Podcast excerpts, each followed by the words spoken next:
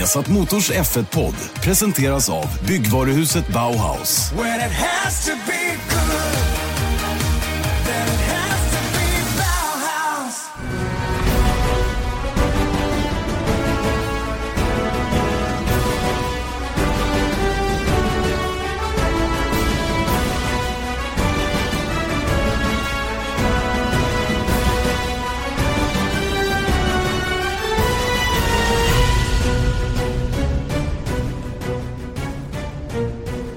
Finns inget bättre än att starta en racevecka med Viasat Motors Formel 1-podd som är tillbaka igen. Vi kommer som spön i backen nu, ungefär som ett eh, höstregn eller någonting i den stilen i England. För det är dit vi ska nu, kommande vecka. Racevecka alltså inför Storbritanniens Grand Prix. Eh, Janne Blomqvist, Erik Stenborg. Vi hinner knappt plocka ner racet som var innan vi ska på nästa. Men vi, eh, jag tycker ändå vi hänger kvar lite vid Österrikes Grand Prix, för det var så himla bra. Mm, absolut, men jag vill också säga att det är 27 grader tror jag på Silverstone idag. Och det ska se väldigt fint ut under helgen. Så att det där med höstregn och sånt där, det, det kommer inte ske, känns det som. Men det kan komma senare. Det kan det definitivt göra. Björn Wirdheim som bor inte långt ifrån Silverstone. Han, han har järnkoll på väderprognoserna och eh, har sagt att det ska bli 27-28 grader varje dag. Mm, det känns väl bra. Ja, vi tror på honom. Han, ska, han har dessutom lovat eh, att vi ska få komma på barbecue. Ja, men, Så, alltså, så när bokar du flyg? toppenvärvning, måste jag säga. Ja, verkligen. Jag har aldrig varit på barbecue hos Eje, det kan jag säga. Nej, faktiskt inte. Men vi har fått spaghetti där någon gång. Ja, det har vi fått. Det har vi fått, ja. Nåväl, vi, vi släpper det och eh, hänger kvar lite vid Österrikes Grand Prix. Jag fick, eh, det var någon som var lite tjurig på, på vår Facebook över att jag bara klagade på, på logistiken i Frankrike. Eh, och det gjorde jag, men inte så mycket för egen del, vilket jag också var tydlig med att säga då, utan det var mer för publikens del. Nu var vi i Österrike, här var det precis raka motsatsen. Vilket föredöme.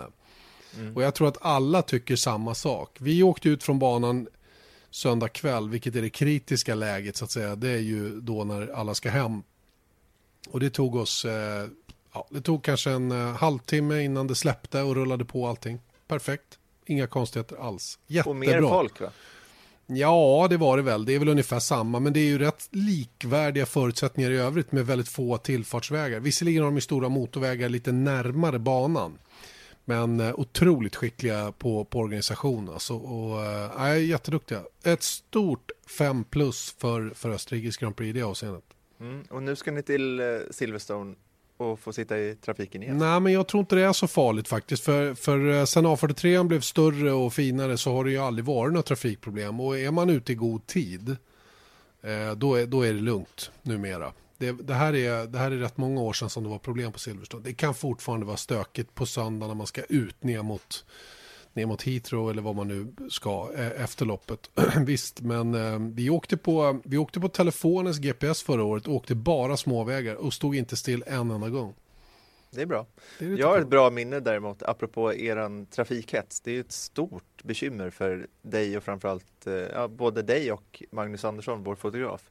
Och då var jag och Magnus på Silverstone 2010 tror jag. Eller Så- 2011 kanske. Mm, ja. 12 kanske det var också. Eh, och då tror att vårt plan skulle gå halv nio eller någonting på kvällen. Och sen så hade vi varit där och spelat in reportage och allting sånt där och sen så var vi klara liksom lagom till att racet började. Och då sa Magnus precis när vi var klara, kanske en halvtimme kvar till start, bara, nu drar vi. Och jag bara, nej men skojar du? Vi bara, drar, "Ja, vi drar, vi drar. Ja, men det måste, och då gick det ändå, tror jag, klockan ett på dagen. Så det var Mm. liksom runda slänga sju och en halv timme liksom innan planen skulle gå. Det är två timmar till Heathrow kanske. Typ, i värsta Ja. fall. Den Och då, tiden. jag att, och då började vi debattera och då säger han att eh, nej men vi, må, vi kan inte vara kvar här tills eh, vi, vi kommer aldrig hinna om vi väntar tills att racet är klart. Och till slut då så blir jag totalt överkörd och får gå med på att jag får se tio varv. Sen måste vi dra. Och då drar vi och sen så, jag tror att vi är på Heathrow. Fem? Halv, ja, men halv, kvart i fem eller någonting sånt där. Tanka tyr i bilen och allting sånt där och eh, har fyra timmar kvar till flighten går. Så det var, det var, jag vet inte om det är ett bra minne, men det är i alla fall ett minne. Det är ett minne, ja, precis. Det- Och det är ett signifikativt minne också. Det är Mm. så vi jobbar kort och gott. Vi hade samma diskussion nu i, i, em, i eh, söndagskväll när vi satt på flygplatshotellet i Wien. När skulle vi gå upp på morgonen? Jag flög kvart i sju, Björn flög tio i sju, Mange flög kvart över sju på morgonen, alltså efter. Mm. Och jag sa, jag ställer klockan på kvart i fem. Det blir bra. Då hinner jag duscha och fixa dona, packa om min väska och, och sen gå i lugn och ro till terminalen, för man går ifrån hotellet. Nej, det var, det var stora problem och då var det helt plötsligt Mange som ville dra på det. Då ville han inte gå för en halv sju. Ja, han hade 30 minuter extra. Exakt, exakt. Då ville han gå halv sju. Jag bara titta på honom, hallå. Vad händer? Är vi kompisar eller? Ja, men det är precis. Björn går liksom utanför det här, för han har inte riktigt, han är inte stöpt i formen ännu va. Men, men ehm, och där, honom, liksom, honom får man, han får göra som han vill. Med mig. Han Precis. Med mig. Men, men Mange, Mange och jag, vi är ju som som tvillingar. Så att, eh, jag vet inte sjutton. Mm. Men, I alla vi, fall Österrike, ja. det var ett bra race. Ska vi, ska vi gå på den? Tycker att vi ramlade av spåret här lite grann. Visst var det ett bra race, ingen tvekan. Det var ju framförallt ett helt annat race än vi hade trott att det skulle bli på förhand. Och, eh, jag, tror att vi får, eh, jag tror att vi får tacka väder och vind för det faktiskt. Mm, verkligen, och jag tror, ja det var ju så att det var 10 grader va? Det var 10 grader varmare i asfalten än vad man hade trott. Än på lördagen. Och mm. det var 20 grader mer än det var på, på, på fredag när man gjorde sina race-simuleringar. Så att, eh, jag tror att det här blev oerhört avgörande för att racet blev som det blev. Mm. Teamen var helt enkelt inte så bra förberedda som de normalt sett är. Och det är där jag tror att det där som Ross Braun sa, alltså eh, vad är han, sportchef nu för Formel 1. Han har ju menat då att teamen är för förberedda idag. Att när de har fyra timmars träning och sen så kval och de ställer in allting och som vi såg också i ett reportage med James Allison i Frankrike var det va? Då kan man konstatera att det var en ny bana de kom till men bilarna är ju i stort sett redan inställda. De ska finjusteras lite men allting är ju redan simulerat och klart så att de vet ju liksom hur vingarna ska vara. De vet eh, liksom växellådorna ska de inte ens prata om. Det har de ju det kan de ju i sömnen, vilken drevning de ska ha. Så de, de behöver liksom inte prova någonting. Nej. Och Nej, nu det... när bantemperaturen gick upp var de plötsligt inte förberedda och det varierade däckstrategier och det blev liksom osäkerhet i leden. Vi, det, du, har, du har rätt i det, tror jag. Men det är intressant och det där har, jag, har Rickard Rudell och jag pratat en del om. För han vet ju från Touring Cars att eh, går, de har ju ett, ett, ett lap, eller de har en sån här um, en matris för temperatur om temperaturen går upp si och så mycket betyder det, det är ju så man skannar mm. en bil. Man tar ju reda på hur, om, om temperaturen går upp 4 grader så betyder det är 2 grader ner i däcktryck eller någon grad kambervinkel annorlunda eller vad det nu är för någonting. Jag kan ju inte de detaljerna. Så, så även om det du säger förmodligen stämmer så är det ändå rätt förvånande att, att det blev som det blev. Eh, tycker jag, med så stora konsekvenser som det faktiskt blev med, med till och med så stor blister att man, man tvingades gå i depå för ett klockrent enstoppsrace blev helt plötsligt ett tvåstoppsrace till exempel för Lewis Hamilton och hade definitivt kunnat bli det för flera andra mm. om, om de inte hade kämpat på då. De valde att behålla banposition så gott det gick då eh, istället för att komma in och att fältet blev så pass utspritt som det blev. Eh, så att, eh, jag vet inte om det där med förberedelserna stämmer. Ja, delvis är det ju faktiskt så. Och ta en sån som Lewis Hamilton. Körde han, inte vet jag, fyra, fem varv på soft på fredagen. That's it. Sen körde ju inte de soft något mer. Det är klart att det blir en osäkerhetsfaktor. Jag menar, än en gång då med simulering och allting sånt där så kan de ju veta mycket. Men sen så när väl banan gör saker som inte man tror, det går inte att förbereda sig på. Nej, det gör ju faktiskt inte det. Och, och, eh, jag tycker det blir ännu tydligare att vi behöver det är ju alltid så, man skyller alltid på däcken. Man säger ja men det är däcken, blir däcken si, blir däcken så, så kommer vi få bättre race. Det där har vi ju sagt sen vi såg eh, Kanadas Grand Prix 2010 med Bridgestone som kom med fel gummiblandningar och det blev helt plötsligt ett hejdundrande lopp. Mm. Vilket blev ramverket för vad Pirelli skulle göra framöver då, från 11 och framåt. Sen har ju det, den pendeln svängt fram och tillbaka också. Man byggde så high deg, eh, alltså däck som slets väldigt då i början och, och det kulminerade under 2012 och, och, och 13 innan man vände på steken igen, byggde lite tåligare däck och sen eh, i slutändan har man kommit till det läge där man är idag där de hoppas att det blir en tvåstoppare varje race men det blir bara en enstoppare för ja, det är precis som du har redogjort för tidigare. Det, det, det är bättre att eh, ta hand om däcken lite grann än att tvingas ta ett ytterligare depåstopp. Den, den matematiken eh, går ihop fortfarande. Va? Mm. Och, ehm, det, och det någon... gäller ju bränsleåtgång och allting Det- också. Så exakt. Att, menar, att tjäna ihop eh, 20 sekunder då, då behöver du för det första fri bana för att kunna göra det. Ja. För att tjäna ihop det där till påstoppet så att det går fortare. Men ja, Nej, det, det, det är intressant och det, det är ju så, det är svårprickat. Va? Vi kan ju sitta hemma i sofforna och tycka att det är lätt för Pirelli eller vilka det nu är som bestämmer att, att göra sig och så. Men det är inte så himla lätt att pricka in det här så att det blir så att, man, så att eh, liksom brytpunkten hamnar på rätt ställe. Att det är snabbare att köra fortare på banan, ta ett depåstopp än att åka lite Alltså vi pratar några procent långsammare bara. Och spara. Här var det ju, vad tappade man i depån i Österrike? 18-19 20, sekunder. ja. Ja, där någonstans va. Och, och, och då är det ju, eh, då, då ska det gå väldigt mycket fortare på banan. Det gick ju oerhört fort redan som det gjorde på banan. Kanske är det så att däcken är för snabba, inte vet jag. mm. Nej, jag vet inte, men det, det är ju som du säger att det är svårt att pricka in, men det är också extra svårt för Pirelli att pricka in det då teamen så att säga motarbetar det. Mm. För att de känner ju till det här och vet Nej, men okej, Pirelli vill att vi ska gå i depå två gånger, men vi vill ju bara gå i depå en gång. Och då gör de ju allt för att slippa det där extra depåstoppet också. Exakt. Eftersom de har räknat ut att det går långsammare Mm. totaltiden. Och det hittar man ju på lite olika lösningar. Man kan köra bilarna lite lenare mot däcken och så vidare. Och det är det här som jag tror att Ferrari, framförallt Ferrari, har prickat in så rätt i år med någon speciell typ av hjulupphängning då, som verkar hålla liv i däcken på ett bättre sätt. Och vi har ju sett det där traditionellt sett bakåt i tiden också då innan, innan vi har det läge vi har idag. Eh, min segern i Malaysia som, som Sebastian Vettel tog, tror jag var hans första år i Ferrari, oerhört imponerande däckshantering då. Eh, Mercedes ända sedan de började komma tillbaka som fabriksteam har ju varit väldigt, väldigt hårda på däck. Sen har det där gradvis blivit bättre då eftersom bilarna inledningsvis byggdes för ett annat reglemente. Men, men jag, tycker, eh, jag tycker det är en rätt tydlig tendens ändå att Ferrari generellt har, har ett, ett tankesätt, en filosofi runt bildesignen som handlar om att ta hand om däcken och Mercedes försöker nog också såklart, va, men är lite tuffare på materialet, vilket vi såg, eh, eller inte på materialet, på däcken, vilket vi såg resultat av senast. Mm. Sen har jag en tes då. Bra, underbart. För det här är vår ja, historiens första triple header. Det här var andra racet och det är klart att eh, det är mycket som försiggår i hela Formel 1.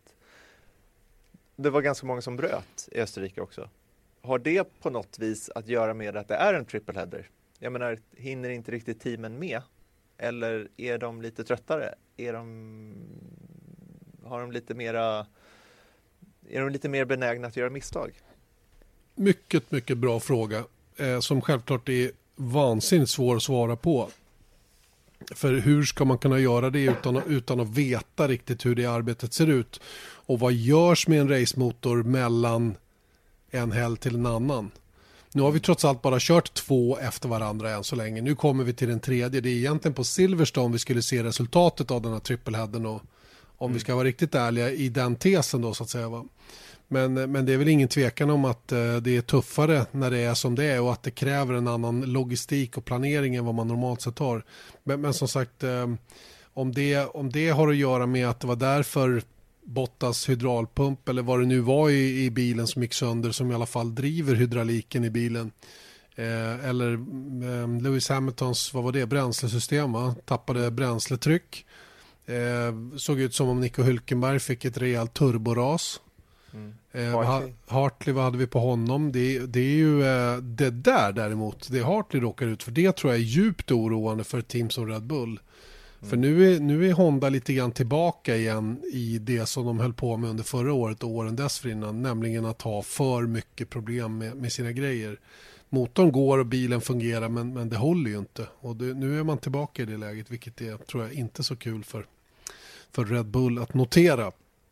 Men eh, jag tror din tes eh, stämmer eh, 60-40.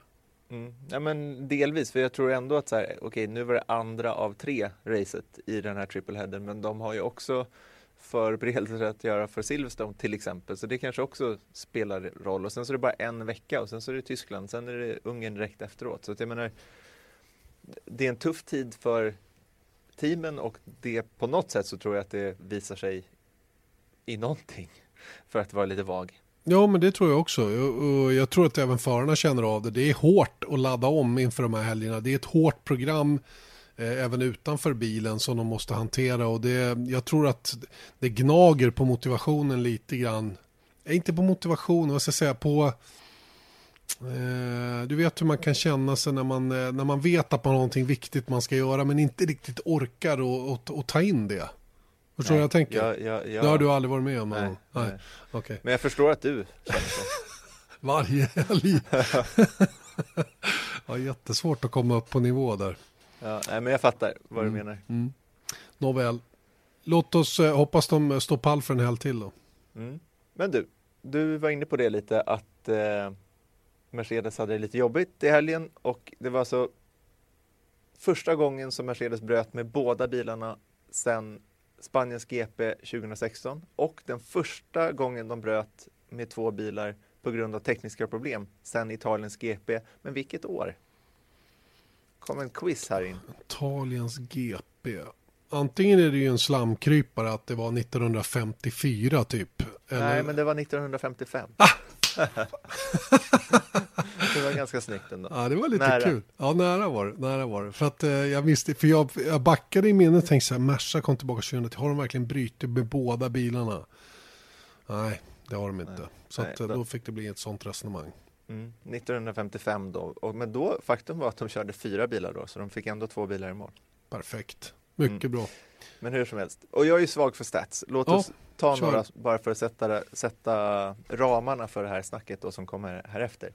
Mercedes har tagit poäng i 44 raka race fram tills Österrike. Då. Den sviten är nu slut och Hamilton själv har tagit poäng i 33 raka race och den sviten är också slut. Jag menar, det är oroande för dem såklart. Måste det vara. Det, det kan inte finnas något annat sätt att se på det. Eh, de hade verkligen behov av den här, eh, det, här- det, här, det här var en stark bana för Mercedes på pappret. Jag, jag är övertygad om att när säsongen börjar så sätter de sig ner. Okej, här är vi bra, här är vi bra, här är vi mindre bra, här är vi mindre. Det här var en bra bana. Tveklöst. Och här kommer de ifrån med noll poäng. Och jag sa det i sändningen i söndags att de hade världens chans att skaffa sig den här bufferten i båda mästerskapen som är så skön att ha när man går in i till exempel ett sommaruppehåll. Mm. Ja men verkligen, och samma sak i Kanada. Det var ju också en sån där Två bra säker banor. vinst liksom, eh, bana och då kom de inte med en så bra motor. Och vet du vad som var kul? Eh, Wolf sa ju innan då att, eh, att eh, Vettels ambition är både hans styrka men också hans svaghet. Va? Att han är så ambitiös i alla lägen att det, det är liksom, ibland slår han knut på sig själv. Då. Han, jag vet inte om han menade den här, att han kom i vägen för Carlos Sainz under kvalet. Det uppfattar jag inte var Vettels fel utan snarare teamet. Men, men det kanske är Ferrari som Wolf menar då på något Mm. sätt. Att deras, de, är, det, de försöker så hårt så att det blir både deras styrka men också deras svaghet på något sätt. Va? Och, så, och så går de själva och får en dubbel DNF. Och, och Ferrari räddar ju upp ett läge som kanske inte var eh, riktigt så ljust eh, inledningsvis på racet i alla fall. Nej, verkligen inte. Men alltså just tillförlitlighetsproblemet för Mercedes och det är ju ganska intressant ändå att se på det för de pushar hårdare i år än någonsin och det är ju för att de blir pushade hårdare än någonsin av Ferrari och i viss mån Red Bull. Och pushar man på det sättet så går ju saker sönder och det blir inte eh, lika bulletproof som, jag menar, kolla 2014, 2015, det var ju liksom ingenting kunde ju hota de två. Nej, och jag menar det, är väl, det talar väl sitt tydliga språk att en sån som Max Verstappen då i det läge han hamnade kunde skruva ner sin motor och ändå vara relativt ohotad. Och det är ju precis det som Mercedes höll på med under de riktigt stora åren och det har de inte marginal till längre. Och vad händer? Ja, exakt. Men racevinsten var redan förlorad vid det laget när båda bilarna hade brutit då på 62 varvet tror jag. Eh, på grund av den här strategimissen då. 60 under- varvet. Ja, men det var då Hamilton bröt. Jaha, var det då han bröt? Åh, han körde så länge alltså, okej. Mm. Mm. Men det såg inget bra ut innan det heller. Han var inte på väg mot seger när han bröt. Och det var ju på grund av det här som hände under Virtual Safety Car. Visst, och ehm, det är ju inte första gången det händer, vilket vi konstaterade sen Björn och jag, och det har ju du också noterat naturligtvis då, att, att det här är ju, en- det börjar ju bli ett problem nu. Mm. Nu är det liksom ingen, eh, ingen, ingen tillfällighet sådär va, att eh, okej, det- man kan göra fel ibland, den mänskliga faktorn eller hur det nu är. Nu är det tredje gången de stökar till det i ett liknande läge och eh, det här börjar bli eh, lite smärtsamt för dem och det var så uppenbart vad de kände också i depån när han, James, eh, chefstrategen, kom på radion och, och tog på sig hela grejen till Lewis Hamilton då. För antagligen vet de att Hamilton har lätt för att misströsta sådana där gånger och inte liksom känna att det är värt att, att kriga tillbaka. De ville ju att han skulle försöka köra kapp de här åtta sekunderna trots allt. För de har vetat också att han är, han är magisk bakom ratten när han är i zonen så att säga. Mm, absolut, men det var snyggt faktiskt att han, han gjorde det. Men det är där jag menar alltså att en tredjedel av racen i år har de bommat en förhållandevis säker seger mm. faktiskt för Hamilton. Och det, och det är ju liksom och allting har skett under, i Australien var det under virtual safety car, i Kina var det under safety car mm. och nu då i, eh, i Österrike och då som de förklarade var ju att de hade att det, och jag kan köpa det på ett sätt, att det är svårare på något sätt att ta det här beslutet när man är först. In, ja, när man är först. Och det är det de har varit. Mm.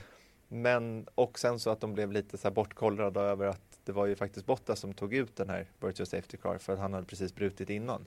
Så då har de ju sagt det i ja, några ordalag i alla fall att det var liksom fel fokus just vid det tillfället. Exakt. Men de hade ett halvt varv på sig att reagera på det och de gjorde inte det. Jag tror att det var ett aktivt beslut att inte ta in dem. Tveklöst tror jag också att det var det, eh, vilket sedermera visade sig vara felaktigt. Då. De, de valde banposition då istället för att gå in Eh, eller banposition. De hade ju inte tappat. Jo, de valde banposition eftersom de måste visa korten först. Så, så tog de ett extra varv. Mm. Och, och, eh, det blir ju väldigt uppenbart för dem när resten rinner in i depån och de är kvar där ute vad de har gjort. Mm. Redan då, jag tror det tog inte mer än fem sekunder efter det så fattade de att här har vi torskat tio sekunder för det är precis det man förlorar. Mm. Och eh, för vissa funkade det ju ändå. Jag tänker på Kevin Magnussen till exempel som låg kvar ute också. Han, han eh, lyckades ju reparera det, eller reparera det. De höll sig till sin strategi helt enkelt. Och, och hade ju ett, eh, ett, ett, bättre fördelat race då sett till, eh, till vilka däck han körde på i vilket läge. Mm. Men det var ju också att hade Hamilton gått in så hade ju, för det var ju det som var grejen också. Exakt. Men de då... hade inte Bottas med sig, då hade de inte kunnat dela på strategierna som Red Bull och Ferrari hade kunnat göra. Visst, men det är men frågan om de hade gjort det ändå. Det tror inte jag. Jag tror att de hade tagit köstopp i alla fall och jag menar i synnerhet Ferrari som hade Ultrasoft på bilen. Visserligen hade de ju testat Ultrasoft väldigt hårt under fredagen men det var trots allt ett annat läge nu på söndag med betydligt högre temperaturer och mer osäkerhetsfaktor kring livslängden på däcken. Så jag, jag tror inte, och jag tycker snarare att den här WC'n kom ganska, den kom väldigt lägligt i antal körda varv då sett till det depåfönster som gäller framförallt för Ultrasoft. Mm. Men de trodde ju, och de trodde att det skulle vara mer safe med soft än mm. vad det var. Ja. Det var det som gjorde att det blev rätt kul därefter. Absolut. Men när alla satte på soft så visade det sig att det inte gick för Ricciardo och det gick inte för för Hamilton framförallt. Nej, och de som körde ett balanserat race på soft, de klarade sig alldeles utmärkt. De som hade lite koll på läget, jag tänker kanske framförallt på Max Verstappen, men också på en sån som Marcus Eriksson som, som startade på soft och som trivs som fisken i vattnet på just den här gummiblandningen dessutom. Och han kan åka fort på dem utan att fresta dem. Eh, tycker jag var oerhört imponerande att se och eh, det var ju i sedermera det som, som gav honom den här VM-poängen som det i slutändan blev. Mm. Och vi kommer tillbaka till Marcus, men om, sätta lite perspektiv på vad som hände här för Mercedes är att Hamilton ledde med 14 poäng i VM över Sebastian Vettel eh, vid start. In i kurva 4 var Hamilton i ledningen av racet och Vettel var inte bättre än nionde plats vid det laget. För han hade dålig utgång i första kurvan och i tredje kurvan. Mm. Och, då, och med det då så var Hamilton före Vettel med 37 poäng i VM. Sen så hade det inte gått i mål så, så jag förstår att den haltar lite den här statistiken. Oh, jo, men, men det, det svänger men fort nu, i Formel 1. Ja, verkligen. Och nu ligger han en poäng bakom. Alltså, det tycker jag säger ganska mycket om vilken katastrof det är att bryta. Just så är det.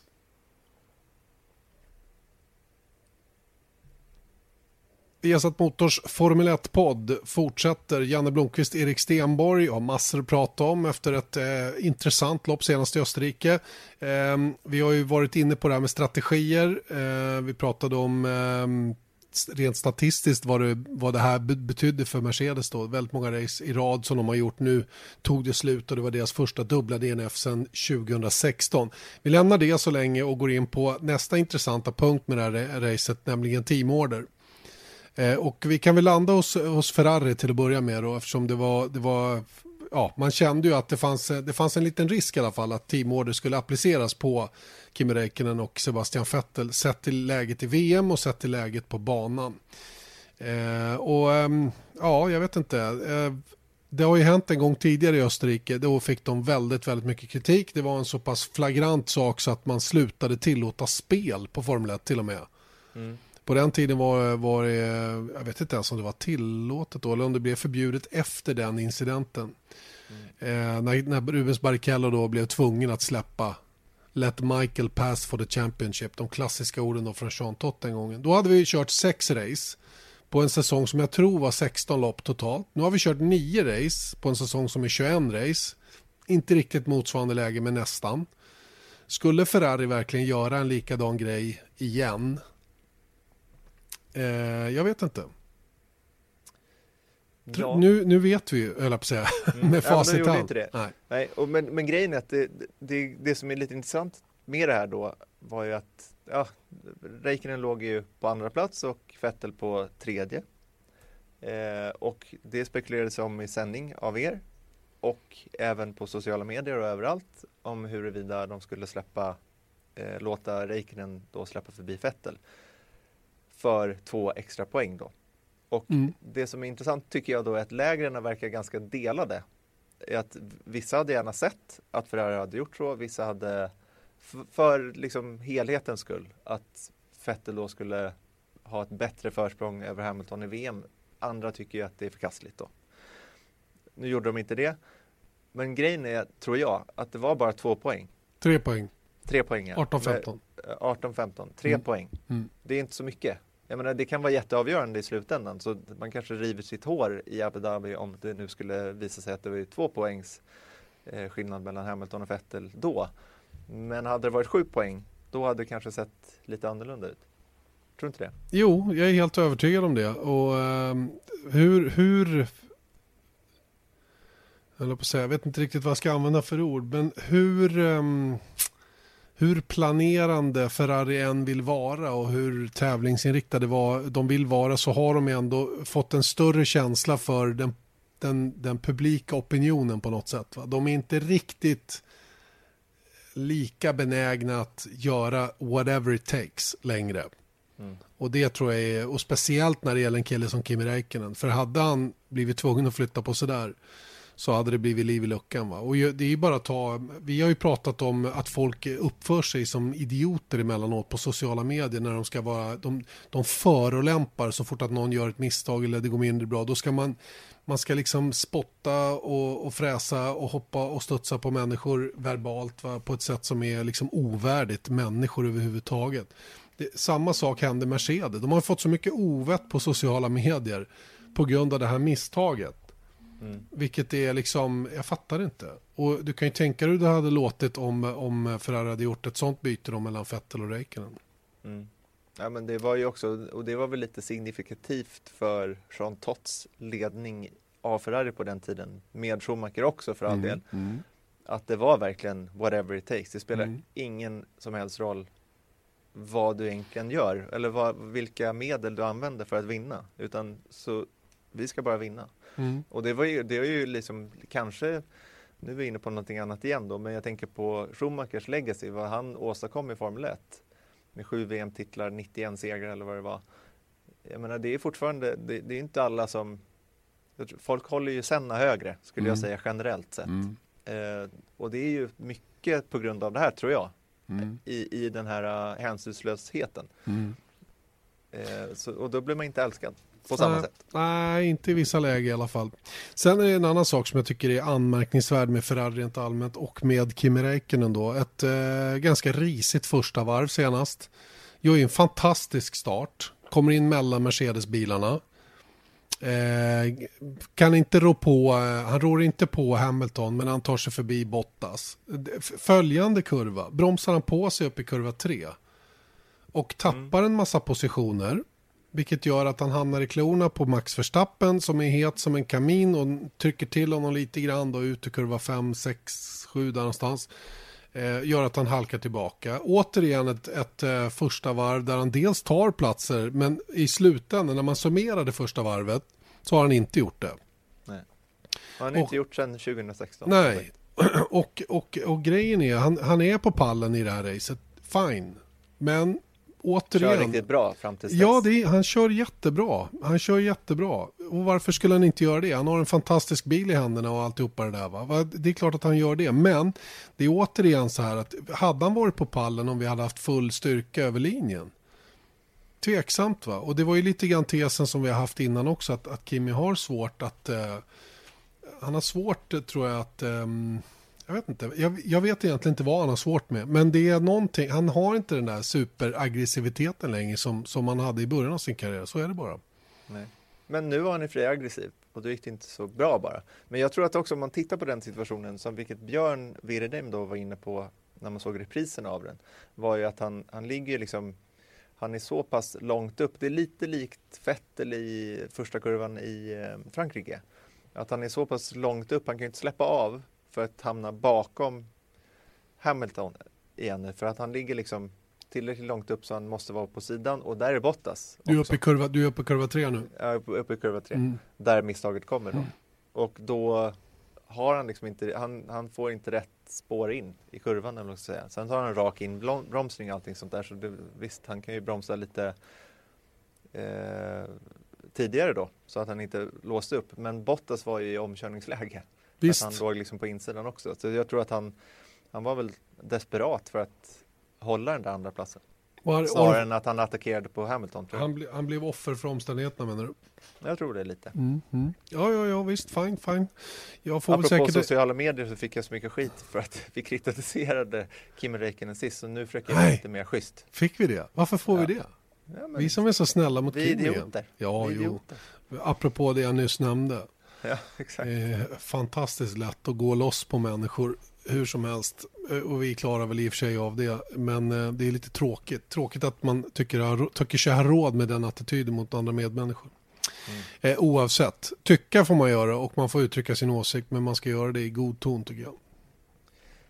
Nåväl, eh, Kimi Räikkönen ja, han, han eh, behövde aldrig släppa Vettel före sig så det är lugnt. Vi, behöver mm. inte, vi, behöver, vi kan andas ut, vi kan slappna av och han kommer att köra vidare en tävling till.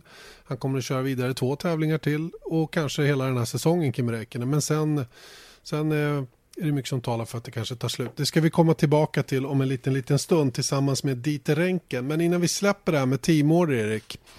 Eh, vi, vi, hade ju en annan incident också som har rört om lite grann, inte minst i den, den svenska eh, Formel 1-dammen. Ja, och det är såklart det vi pratar, eller det har vi inte alls pratat om, vi ska prata om det.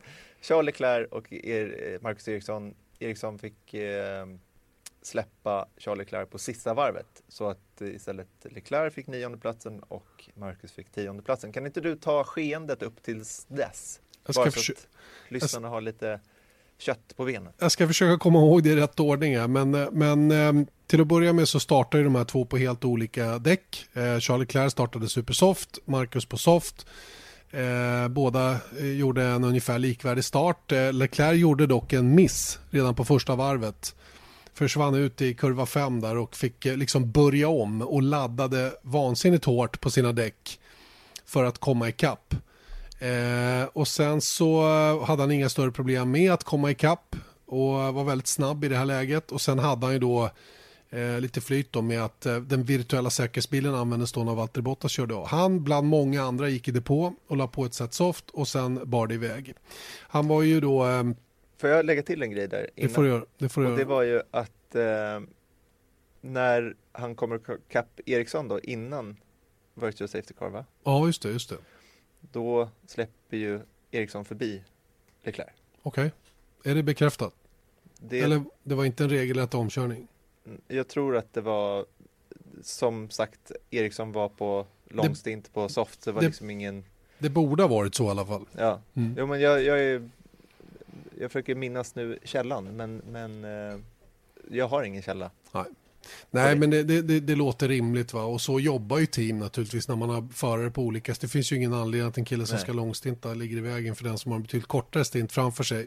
Plus Oavs... att det är nästan så, så man gör i, i liksom, även om det är ett motståndarteam. Om det är någon som kommer och är snabbare enormt och man behöver få däcken att hålla, då är man ju benägen att nästan släppa förbi dem för att inte störa sin egen strategi. I, I vilket fall som helst eh, så utmynnar ju de här båda olika strategierna i att de till slut då eh, när racet ska liksom avgöras eh, more or less är tillsammans på banan.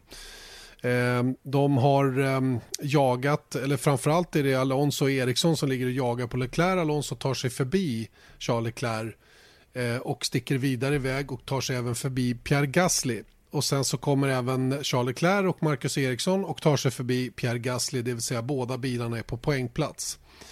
Eh, I det här läget eh, räknade vi bakåt lite grann, 5-6 varv kvar att köra, något mm. sånt. Mm.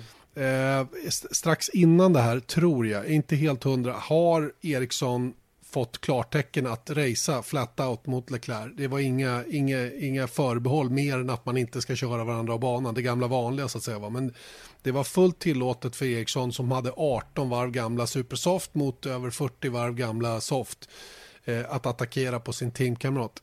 Inga konstigheter. Det man då snabbt insåg var ju att om vi inte eh, jobbar mot varandra utan istället låter Eriksson gå förbi Charles Leclerc så har han en, en teoretisk chans att hänga på Fernando Alonso och kanske ta Alonso för åttonde plats. I sånt fall 8 och 10 i mål med Alonso emellan då.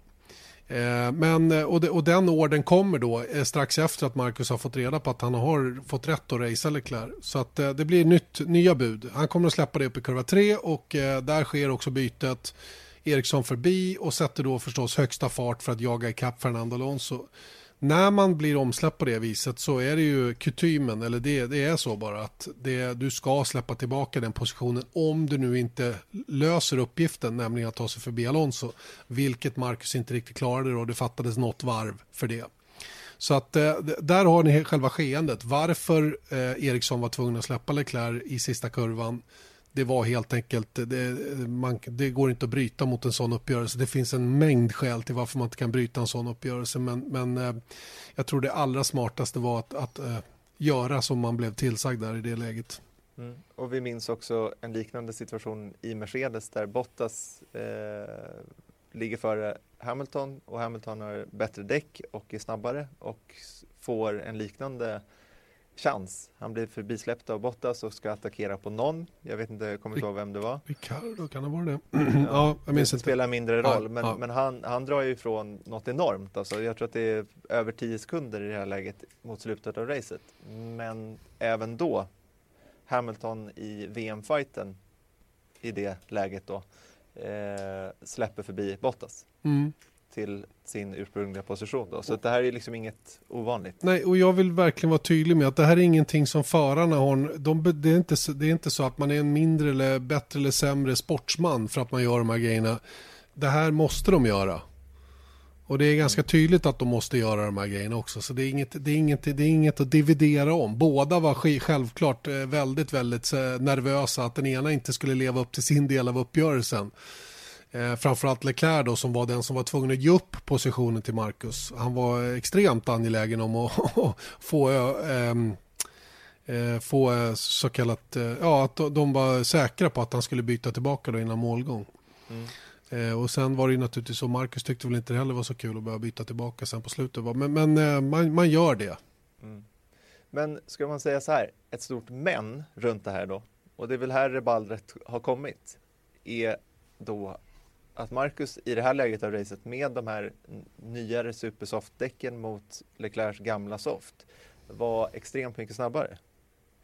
Vilket då betyder att han hade kunnat ta sig om Leclerc med största sannolikhet utan teamorder.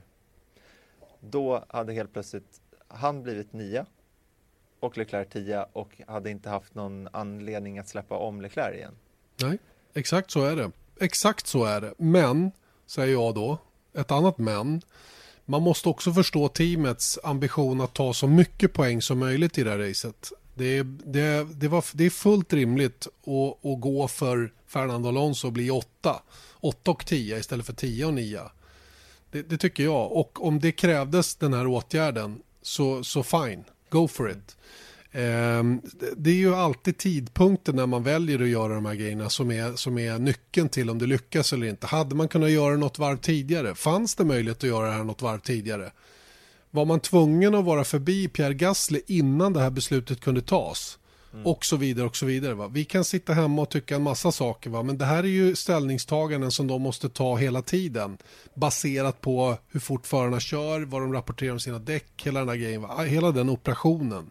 Mm. Det är klart man hade kunnat i, för tio varv tidigare kunnat eh, liksom spana på ett sånt här scenario och säga det att ja, men om Eriksson kommer ikapp Leclerc och vi har chans på åttonde platsen då by byter vi direkt. Liksom. De hade mm. kunnat kanske byta tidigare, inte vet jag. Men eh, jag... jag um, ja, men det är mycket, vi sitter på många, liksom, vi sitter inte på all fakta såklart. Nej.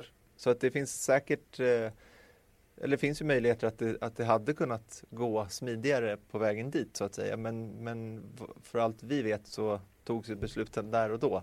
Och då, då är det här inte ovanligt. Och sen är ju det här baksidan med att ha en, en lagsport inom citat, men ändå inte en lagsport. Mm. Eh, att det blir, det blir inte självklart att jobba för teamets bästa. Förstår du? Eller hur? Det, blir, det, blir, det är långt ifrån på det viset. Va? Och det är ju en, det är både en styrka och en svaghet i det här i, i Formel 1 att det är på det här viset. Eh, just i ett sånt här läge så blir det ju inte, jag menar i ett fotbollslag, för Sverige ska möta, vad är det de spelar mot idag? Schweiz, just det. De, de, eh, där skulle man utan vidare offra sig för lagets skull, eller hur? Mm.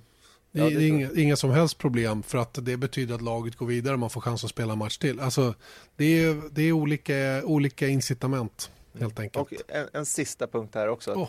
Även om eh, nu när målet såklart är att ta Alonso för, för åttonde platsen då hade ju eh, Eriksson hade säkert kunnat ta sig förbi Leclerc ändå, men det hade tagit ännu längre tid, skäligen då. Det, det sker ju antagligen inte så här Nej. för att Eriksson tar sig förbi Leclerc. Och, då... och det hade slitit däck, vilket hade minskat möjligheten att ta sig i fatt Alonso, antagligen. Precis. Och det hade kunnat vara lika rimligt om teamet hade sagt att ni får hålla position. De mm. hade utan vidare kunnat gett den orden. Vi, vi, vi har bestämt oss, vi håller position. Mm. Vi tar nionde och tionde platsen. Det är vår första dubbla poängplatsen 2015 i Kina. Vi, vi nöjer oss med det. Mm. Tar dem i mål. Det hade också kunnat varit det. Nu, var man, nu ville man mer och försökte och det, det tycker jag hedrar dem. Sen att det jag menar, hur hade vi suttit och diskuterat om det hade varit tvärtom? Och, mm. och till exempel Leclerc inte följt sin del av uppgörelsen, då hade det ju brunnit i huvudet på de allra flesta. Mm, antagligen. Just det. Eh, all right, ska vi då sluta prata en stund? Ja, det tycker jag. Vi lämnar över det till en kille som gillar att prata, nämligen vår tredje medarbetare i Formel 1-poddsammanhang, nämligen sydafrikanske journalisten Dieter Renken som vi har med lite då och då. Eh, vi satte oss ner en ganska god stund, han och jag, i Österrike och pratade om både ditten och datten och eh, det fanns mycket att gå igenom den här gången. Och vi började med förarmarknaden som har, som har tagit fart på riktigt allvar nu. Um, it's certainly bubbling under. I'm getting all sorts of information. Um, I believe at Mercedes they're talking about the SOH uh, question, which is Silverstone or Hockenheim. Uh, in other words, the Lewis contract is that close that it could actually be announced next week at Silverstone. Um, the, uh, if not, it's two weeks later at Hockenheim, which of course is the Mercedes-Benz home circuit. So either way, Silverstone, the factory's 10 miles from there. Hockenheim, the Mercedes-Benz headquarters in Stuttgart, are about an hour's drive away. I think that, that Mercedes is almost set in stone. Uh, so there is that. I don't believe uh, Dan Ricciardo is going to uh, Mercedes. I think they'll stick with uh, Valtteri Bottas. Uh, first of all, Bottas has proven to be a team player, but apart from that, and I think this is also important, is I think Lewis feels comfortable with him, and I think the team management feel comfortable with him. Uh, you know, they had a lot of polemics when Nico was there, and um, this really tested the team, both sides of the garage, to the limit. So, from that perspective, I think Mercedes would like some harmony amongst their teammates. Bottas is fast enough to deliver, but equally, he's not a threat to Lewis in terms of status within the team. And then at, at Ferrari, I'm sort of hearing all sorts of interesting things. Um, I'm hearing that, that Charles Leclerc could be heading for Ferrari next year. Then I'm hearing an alternate rumor which suggests that he could even be put into the car this year, maybe even as soon as, um, as Spa after the summer break. In other words, to prepare him for a proper onslaught next year.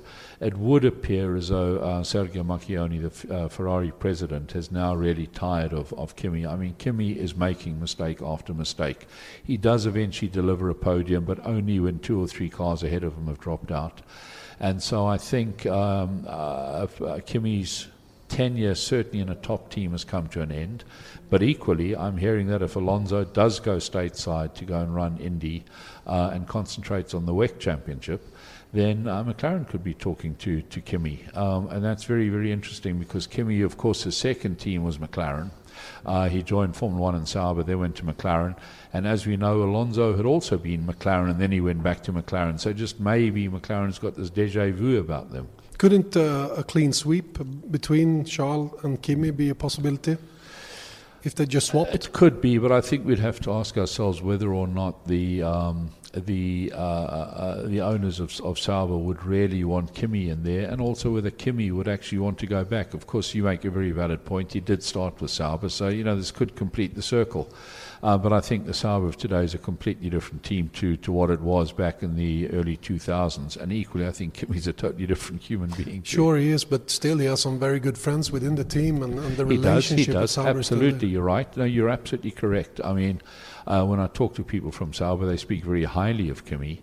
Uh, and he did, you're quite correct. He made some very good, lasting friendships at Sauber. So, yeah, that's, that's a possibility that they do a straight swap. Yeah, m- my point is that if he would consider doing the the last bit of this season together with Sauber and then stop his career. Correct. Or that, certainly Formula One career. Yeah, then Formula go rally career, or yeah, whatever NASCAR, whatever he wants to do next. Yeah, that absolutely. that's that's a, that's a that's a good thought, and um, it's certainly not beyond the bounds of possibility that they just do a swap between Charles and um, and Kimi. No. Okay, we we concentrate on Red Bull as you mentioned. Daniel Ricciardo is on the verge of signing with Red Bull to continue with the team. He's been with basically from the start of his Formula One career. Well, before that, they yeah. helped him through uh, Formula BMW, uh, Formula 3. Uh, they got him into Formula One with HRT. Uh, I think the big thing is that that um, Daniel had been a student racer, if I can call it that, very similar to you have student bursaries, and they put you through college and they expect you to work back for whoever provided the bursary in the first place. And I think Dan has felt that this was really the situation with him, where they, sure, he was under contract to Red Bull, but he's now free. He's got his degree, he's won races, and he's now saying, I no longer have any obligation to you. I've worked off my time. Now please pay me what I'm worth. And of course, he hears stories about Max Verstappen's 20 million salary, etc. And he's saying, hey, you know, I'm winning races. Why aren't I earn that sort of money? And I think those were the sort of sticking points. And I think that Red Bull was reluctant to have two high earners. But of course, now they have Honda for next year and um, possibly that's, that provides the additional uh, income where Honda, Honda can pay uh, Daniel on a points basis or a, a win basis, some bonus basis. And the Australian market is also very important to Honda. So, I, you know, it all sorts of plugs in. And, and I think that we will see Daniel at Red Bull next year uh, on a far higher salary, which makes for a happier puppy. And also, it means that, that Honda are going to be contributing something. Uh, I'm also hearing that he's not very pleased with the situation within the team at the moment either because of the sort of uh, the strong position that Max Verstappen is in within the, the Red Bull family, and he's sort of looking elsewhere, that's why. Yes, of course, but I think also looking elsewhere uh, would provide a wake up call to Red Bull to say, well, if he does go elsewhere, who do we have? Because frankly, they don't really have anybody coming through, uh, certainly not at that sort of level. Uh, we don't know whether Carlos Sainz will be released by Renault again. We know that there's an option for Red Bull to take him back, but who knows? Um, last time you went across to Renault as part of the, the Renault Honda engine settlement, who knows? Maybe he stays there now as part of the Renault Honda engine settlement. So that's a Carlos Sainz decision, do you think? I thought he was on a re- uh, sort of on a on a lend uh, basis to to Renault. He is because he was linked to the Honda Renault engine Oh, okay, swap. Okay? okay. and now again, Red Bull have dropped Renault engines and they've taken they've taken Honda engines. Yep. And who knows? This may have been part of it. We we don't know the No. details. So we, all we can ever do is look at all the possibilities and speculate. Uh, Carlos seemed very happy at Renault. If we have a look at his performance, and Paul Ricard was top class. He seems to be getting to grips with the team, with the dri- with the, um, the his co uh, uh, teammate uh, Nico Hulkenberg, and he seems to be comfortable. And I don't think that uh, I, I'm sure that if he could go to Red Bull Racing, he'd be delighted. But if he were to go back to Toro Rosso, I don't think he'd be delighted. and Pierre Gasly, what, there, what, what does he end up in all this? Do you think? I think Pierre Gasly's still got another year in him at uh, Toro Rosso. Uh, I've no doubt that he's got a very bright future, uh, but I think he still needs another year in the in the lower uh, team, so to speak. Yep. So uh, okay, then we have the top teams. We, we we assume that Mercedes is keeping both Lewis Hamilton and Valtteri Bottas, so nothing happens there. Ferrari could end up with Sebastian Vettel in one car and maybe Charles Leclerc in the, other, car. and maybe as soon as Spa. At Spa, and then we have Red Bull, who probably is going to run Max Verstappen, who is on a contract until the end of 2020, and then Daniel Ricciardo is probably renewing his contract with until the team. in 2020 as well because after and I think all the current renewals will be 2020 because nobody knows where Formula 1 is going after that with the new rules and regulations coming in Coming to that in a minute uh, with the new regs. absolutely Um, if we look at the other teams, then is is anything going to happen? We, we're certainly interested in what's going to happen to Force India, for instance. We hear rumors that they're going to be sell, sold, uh, and we don't really know what kind of engines they're going to use. If it is it's a new management and stuff like that, that affects the drivers. Of course it does, but the contract they have on, with on engines is Mercedes through to end 2020. I think that any new owner who dropped Mercedes for any other engine would actually be very short-sighted. So I don't think there's any question mark over the engines. I think there's a question mark at the moment as to whether the team can afford to pay the engines because, as we know, Vijay Mallya does have certain financial constraints. His co-partner. Um, uh, Subrata Roy of the Sahara Group has also got some constraints. So there are certain question marks about certain aspects of the team's finances. But um, I think that the engine deal uh, is, is there till the end of 2020. Equally, I can't really see them changing drivers. I've thought about this a lot, and they need Sergio Perez. He's very good, he delivers, but it, importantly, he also comes with financial package.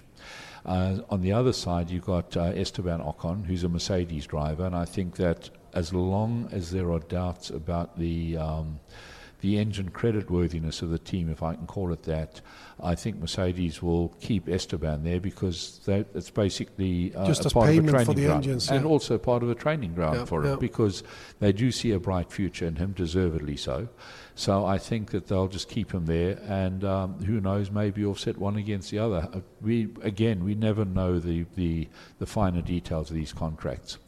Um, as far as, as Sauber is concerned, um, if uh, next year, if Kimi does see his career out there this year and then leaves, I think we need to look at who Sauber will have next year. Uh, there is, of course, Lando Norris doing the rounds, um, a very, very talented driver. I believe that uh, uh, Fernando Alonso will head to uh, to IndyCar, concentrate on uh, the World Endurance Championship, but also do some some IndyCar races, including Indianapolis 500. Uh, if that happens, they have uh, Stoffel van Doorn. Uh, who do they put into the other car? Maybe Kimi goes back there. Who knows? Uh, maybe uh, they uh, promote Lando Norris despite his relative inexperience. Uh, who knows? Maybe, maybe even they'll try and um, attract somebody like Sergio Perez back there, who, let's not forget, was also a McLaren driver at one stage. So I think the, the, the driver lineup at McLaren is cu- currently um, has got quite a few question marks hanging over it. Uh, Renault, I think they're happy, as I said, with Carlos Sainz and, and Nico Hulkenberg. Uh, so that's about it. Williams is going to stick with Stroll and Sirotkin as well. I would believe so. Yes. I mean, I did speak to to uh, uh, Lance earlier on about next year, and he just said that I'm concentrating on this year. Um, but I, I can't really see where else he can go if he wishes to stay in Formula One. Uh, the Sorotkin deal, I believe, has got options on, on various sides. So again, I think he'll stay there. Yes. And for Swedes, of course, Marcus Ericsson's future is very interesting. Do you see him continuing? He's he's had a sort of a bad form in recent races, but started the season very well. Can he come back sort of and, and rescue his salvage his, his career? Do you think? It's it's always difficult when we talk about Marcus because he is obviously such a talented driver. And then, you know, he puts in some really good performances, and then for some reason, they just seem to, he doesn't seem to get it together and then he gets it together again, and then he doesn't. And it, it's it's very very difficult. Well, he really has to get his whole career together on a consistent basis. If he could deliver the peaks that he has consistently every weekend, we wouldn't even be asking these sort of questions. Interesting to see what's going to happen there. Sauber is an interesting team because they're on the up as well Absolutely as a team. on the up. Absolutely. I mean, we we saw. Uh, uh, Charles put the car firmly into Q3 in France. Uh, they're definitely on the up, absolutely on the up. And I think it just shows what a good management team can do to a team. Yeah, Fred Vasseur is doing a great job great with the job. team at the moment. And yes, and he's also been able to attract the right people there. They really are doing a great job. All right, that's that's about it from the, from the driver market. But we have a lot of other interesting stuff going on at the moment. There's a Red Bull Honda deal. Um, and that, as we know, is a two-year deal from next year, so 2019, 2020. Um, Honda have been at pains to ensure that people don't dress it up as a works engine deal, but I think that this is more out of political correctness because the FIA has insisted that all engine deals, that all engines are supplied in equal specification, whether to a works team or to a customer team. And of course, they have this relationship going with. Um, with Toro Rosso already, the sister team to Red Bull Racing. So, out of respect to Toro Rosso and also to comply with the letter of the engine regulations, it's not a works team. But my sources advise me that it's effectively a works deal. In other words, if Adrian Newey, the, the uh, chassis designer for Red Bull, the technical officer, says, I would like this engine to be like that, they'll listen to him. Um, Red Bull have said we won't impose impossible technical requirements, but I think that the two are going to work very, very closely together, and then uh, Toro Rosso will then benefit downstream from that sort of relationship. For example, Red Bull Technologies will do the transmission and all these sort of uh, components, and then uh, Toro Rosso will benefit from it. Will we ever have a Red Bull Toro Rosso? relationship similar to Ferrari Haas, where Haas literally buys as much as they can. No, it won't go to that extreme. But will it be more than at the moment? Absolutely. I mean, they are sister teams owned by the same company after all. And I think, uh, Jana, that one of the other aspects to the uh, Red Bull Honda deal is the commercial side. We do know that Renault were, uh, Red Bull were paying Renault for engines. Uh, we do know that the engines will be supplied free. We also know that, that Honda had made a, a large amount of budget available to McLaren as sponsor, partner. Uh, and if we apply that sort of logic to it, I would imagine the deal to be free engines to Red Bull on a semi works basis, for want of a better description. Toro Rosso already has free engines. Toro Rosso also has a marketing contribution from Honda already. That was confirmed to me by Franz Tost in, in March. Red Bull would get a similar uh, marketing contribution, possibly even more because they're a more high profile team. Possibly Honda would even pick up some of the, the driver costs as they did at McLaren with, with Alonso. Salary type. Sorry? Sort of salary for the drivers. Absolutely, yeah. or a portion of it, or bonuses, Yeah. or whatever. Mm. And when we add all these together, um, it's not inconceivable that the annual benefit could be around about 100 million because the engines alone are about 20, 25 million dollars per team. So that's times two is 50. Then you have some marketing contributions and some bonuses, etc. And you're starting to talk around about $100 million. And let's not forget that Red Bull is a privately owned company controlled by Dietrich Mateschitz. So effectively, any outgoings come out of his back pocket. Of course, they're company structures and whatever, but any outgoings come out of his back pocket, and any savings stay in his back pocket. So I think all round, it's a it's a very very good deal. Um, they have an engine that's unlikely to be any worse than the Renault engine. They have, uh, they'll probably be performing at roughly the same level, and there's a commercial benefit of about $100 million per year over the next two years, which is 200 million. Wouldn't you do that sort of deal? Oh, definitely I would. And I would even take a year when you're not competitive as well. Just based on the facts you just gave us. Well, absolutely. Even if even if Red Bull drop back one or two slots in terms of the championship classification over the two years, it still the covers. two hundred million more than covers it. I mean, the difference between finishing third and fourth is maximum fifteen million dollars per year. Yeah. So let's assume they drop from third to fourth or even to fifth. We're talking possibly a loss of forty maximum million dollars over two years. Against an income of about $200 million. And they have work status with Honda. I think it's a bit strange that they don't consider the thing that, that Haas and Ferrari has because, I mean, it makes no sense to, to produce those parts themselves when they have it in house.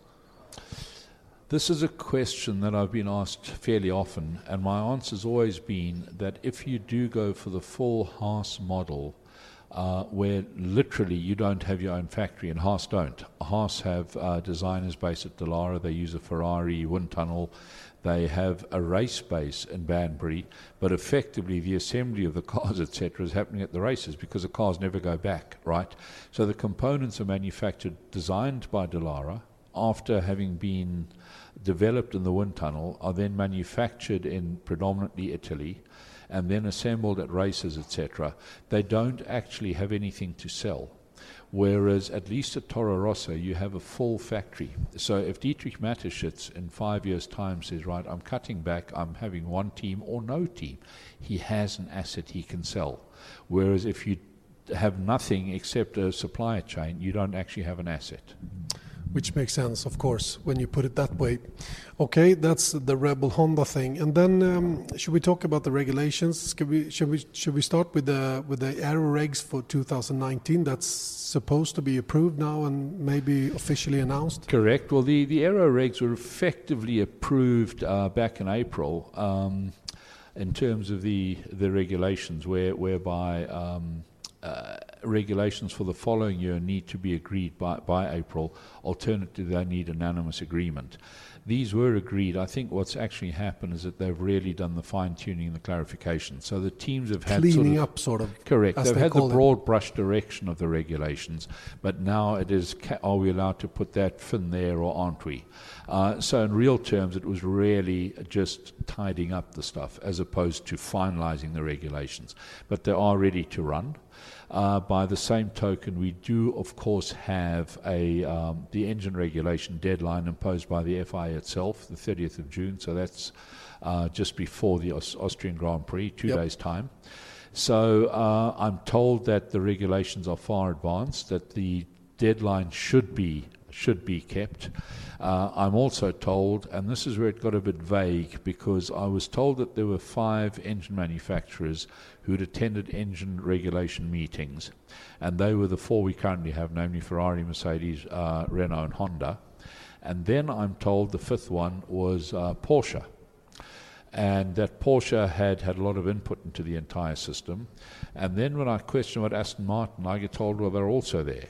But the way it was said, I'm starting to wonder whether Aston Martin sort of getting cold feet. We know that they appointed Luca Mammarini as um, as consultant. He's of course the ex Toyota F1, ex Ferrari F1 engine director.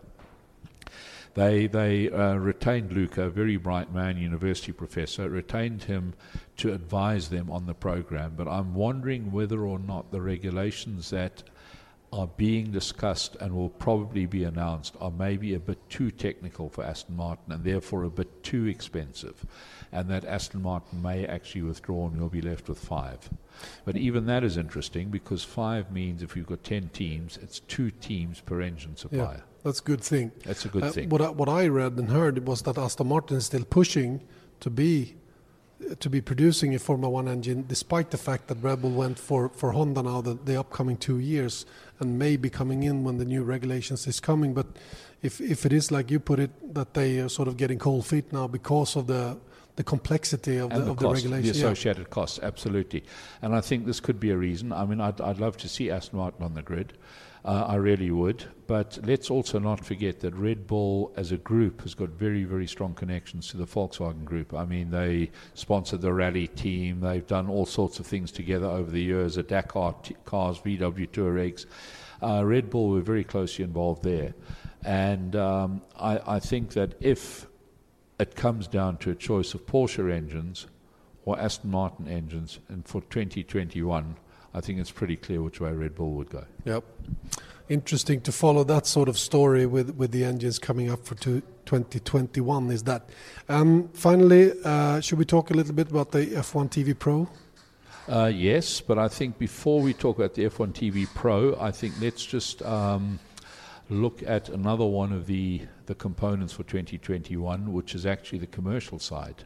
And that seems to have stalled. And this is worrying a few of us. Uh, when I speak to team bosses in the paddock and I say to them, well, has there been any progress? The answer I got from one is the silence is deafening.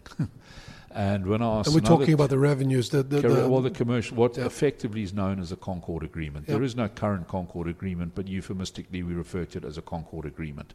And um, obviously they also need to, to agree those sort of plans because you know how can Porsche commit to an engine if they don't know what the commercial agreements will be, for example, or how many uh, what what the overall regulations will be, and this is what's so difficult. And it was supposed that the the, the engine manufacturers would get money. Correct. That was one of the one of the proposals, yes. Yeah. But also, let's assume Porsche want to come in with their own team. This yeah. could be part of their their strategy to say, right, we attend the engine uh, meetings, we then have a look and we say, well, we want to buy a team, possibly Toro Rosso, and they say, and uh, but how much money are we going to get? and nobody can tell them. Well, and I'm told, and this is very interesting, but I've been given this by two senior sources, that Ferrari is actually the staller. Ferrari is just not negotiating, coming to the table because they can. But equally, I'm told that they are the ones that know that the biggest danger to them is Porsche. And the longer they can stretch this out, the less time it gives Porsche to prepare. And maybe, just maybe, Porsche will eventually say, sorry, we're not going to be rushing to a decision. There's too little time left. The lead time's come and gone. We're out of here. Yep. So I think this is another one to watch to see how soon Ferrari does or doesn't commit to 2021. So how uh, how will it unfold? Do you think? Now, when when do they need to be ready? Well, what I would do if I were Liberty is I would probably go and do a deal with Porsche. Say to Porsche, "You want in? This is what we offer you," yeah. and then watch Ferrari sweat. yeah, why not? Because it will take a lot for Ferrari to drop out. Correct. Because, I mean, who would take that decision? Sergio Marchionne would certainly not do it because, I mean, Ferrari's heritage in Formula One is huge. But would he be the guy who do? Well, he, I, I, think he could pull the plug. Yes, uh, he's a man who could. I don't think Luca Montezemolo would have, but I think Luca, uh, Sergio Marchionne could. But equally, I think the, the risk factor is way too high for Liberty. Um, you know, can you imagine if they uh, take over the commercial rights from Bernie Ecclestone within two years lose Ferrari? Oh, that would not be good. Uh, precisely. so I think, but in this case, what I would do if I were Liberties, I'd actually literally go and cut a deal with Porsche and the other teams and say, Ferrari, if you want to come in on that basis, feel free. If not, we got Porsche. Yeah.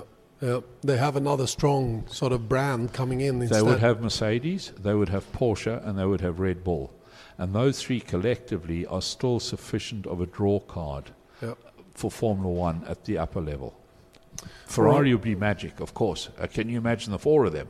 But if it come, if, if push comes to shove, I would put pressure on Ferrari that way. But listen, it would benefit Ferrari to stay in the championship as well. I mean, why are they in Formula One in the first place? At the moment, to make money. Yeah. Because at the moment, they're earning these massive bonuses. Yeah. And let's not forget that if these bonuses do disappear, Ferrari will no longer be making a profit from Formula One, or if they do, it will be a far reduced profit. So that's the that's the that's the break point, sort of the, the extra money they get. That's absolutely, that's absolutely. And you know they're saying that we're like the star at Hollywood.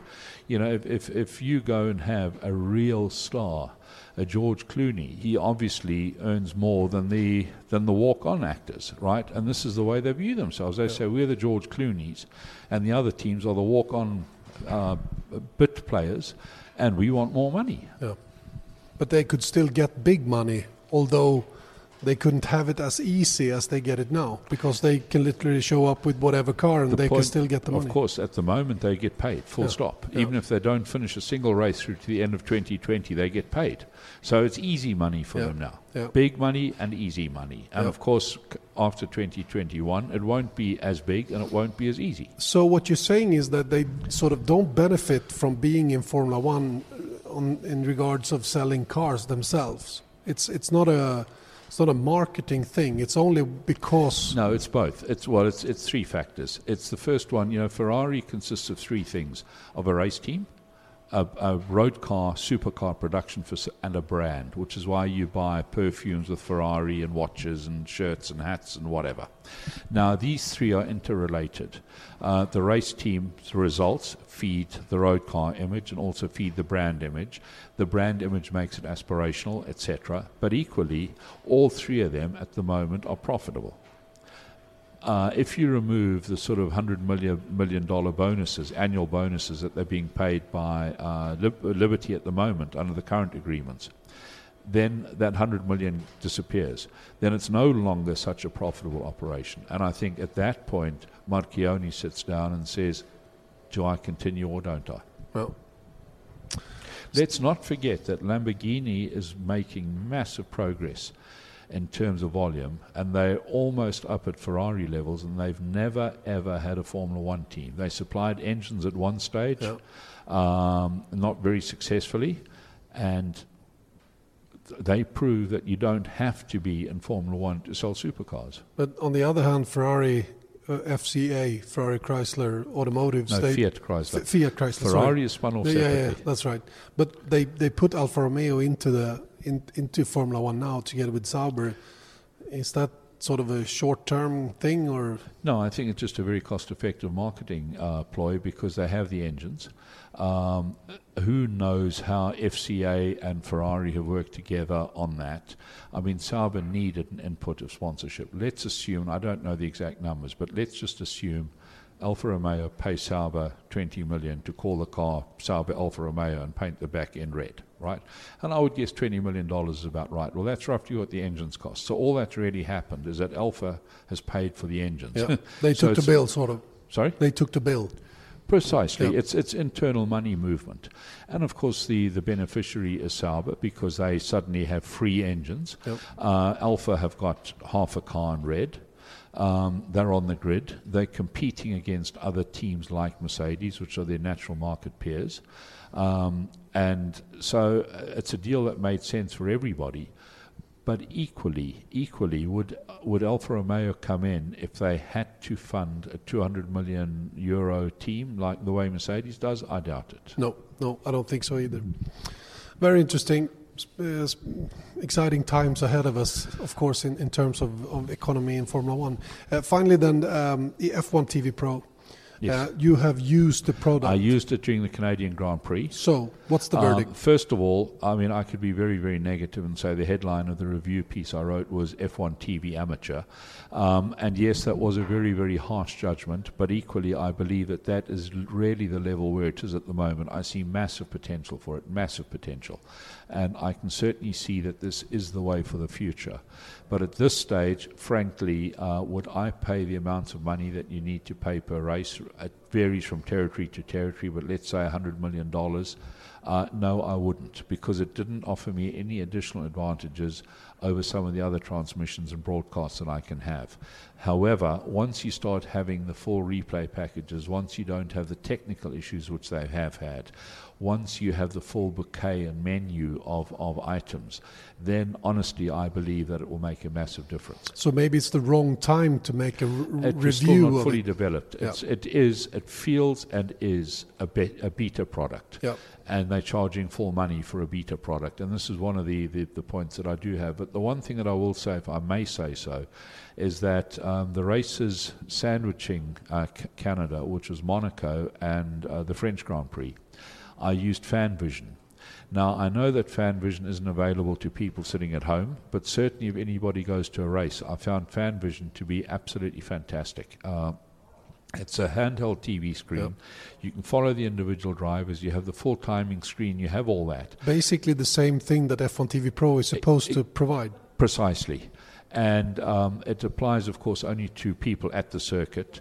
But uh, when, when I consider, when you sit in the grandstands, how little real time information you actually have access to, unless you're a real boffin and you've tuned in and whatever, this provides, this one fills in all the gaps. So if any of our, our listeners are going to any races this year, please take it from me, it's well worth the investment to get a fan vision. Okay. It will be interesting to see. Of course, in Sweden, we know now that we have a, a, a long contract for another three years, and we know that somehow it's going to be a cooperation between.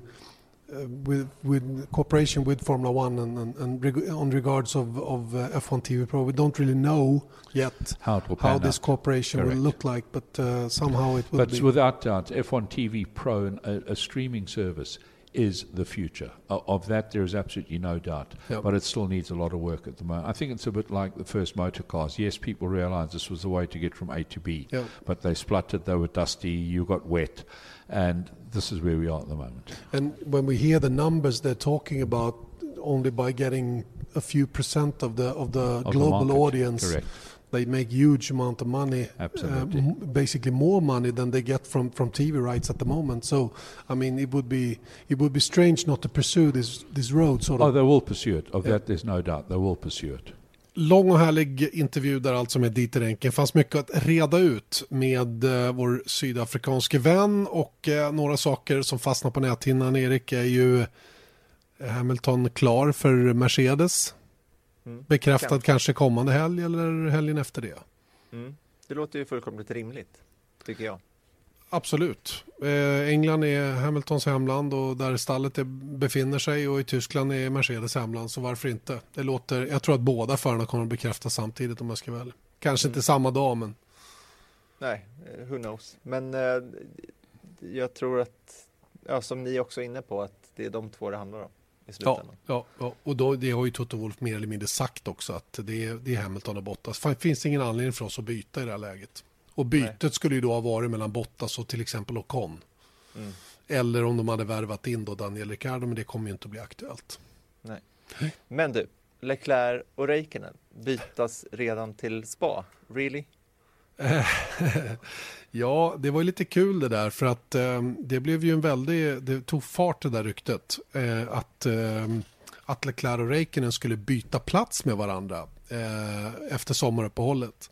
Eh, först och främst så dök det upp ett rykte som sa att Leclerc, att Sergio Marchione har bett Sauber om att befria Leclerc från sitt kontrakt med Sauber till omstarten av VM då efter sommaruppehållet. Eh, det vet jag från initierat håll att någon sån formell förfrågan har inte kommit. Det vet jag. Det, kan, det är fakta. Eh, så att det ryktet eh, kallnade lite grann för min del då. Men mm, sen så satt ju jag och Dieter och pratade om det här och varför inte byta rakt av då? Om de nu skulle göra ett sånt här byte. Eller att de skulle ta bort Räikkönen från Ferrari och stoppa in Leclerc. Varför inte flytta ner Räikkönen i Sauber då och köra Leclerc i Ferrari? Skulle, till, skulle tydligen börja Räikkönen, skulle han gå med på det överhuvudtaget? Ja, det kanske han skulle göra för att det är hans samma team som han startade karriären i och det här skulle kunna vara en liten Eriksgata där han får säga hej då till publiken liksom. Mm. Eller hur? Det lät rimligt på något sätt, vilket Dieter Enken också tyckte. Sen skrev han det i, i, i sin, någon av sina artiklar. Sen spreds det här.